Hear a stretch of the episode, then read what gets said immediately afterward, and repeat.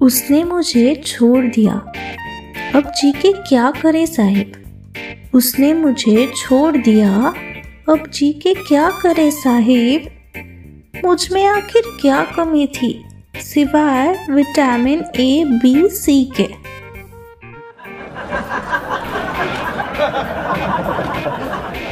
वाह, क्या कमाल की नॉनसेंस शायरी है। हेलो, नमस्ते, आदाब। मैं हूँ आपकी दोस्त अदिति। शायरी सुकून डॉट कॉम पर आपका स्वागत करती हूँ। आज मैं आपके लिए पुराने दिनों की पसंदीदा नाइन एक्सएम बकवास शायरी पर आधारित कुछ चुटकुले लेकर आई हूँ। चलिए अब बढ़ते हैं आगे। आखिर उसने मुझे भुला कैसे दिया साहिब? आखिर उसने मुझे भुला कैसे दिया साहिब? लगता है उसके माँ बाप उसे बादाम नहीं खिलाते। क्या कमाल की शायरी है। दोस्तों, अगर आप भी ऐसी चीज़ों को भूल जाते हो तो बादाम खाना ना भूले। तो चलिए अब बढ़ते हैं आगे। कभी रोटी के टुकड़े में तो कभी दाल के प्याले में।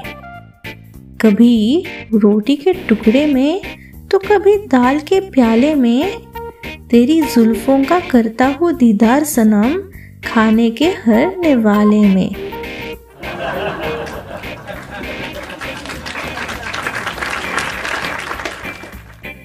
वाह, क्या बात कही है शायर ने। मज़ा आ गया। साथ ही सनम को अपने बालों का ख्याल रखने का सुझाव भी दिया है।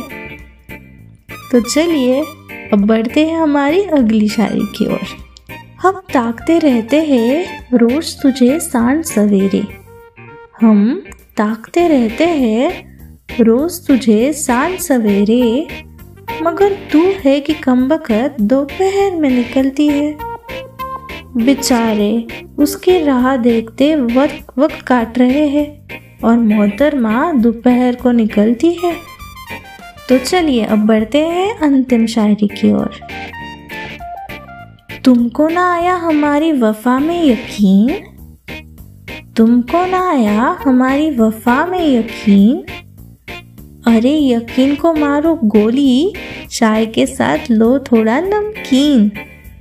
चाय, ये एक ही दवा है जो हमारे मूड को एकदम से, एकदम सही कर देती है।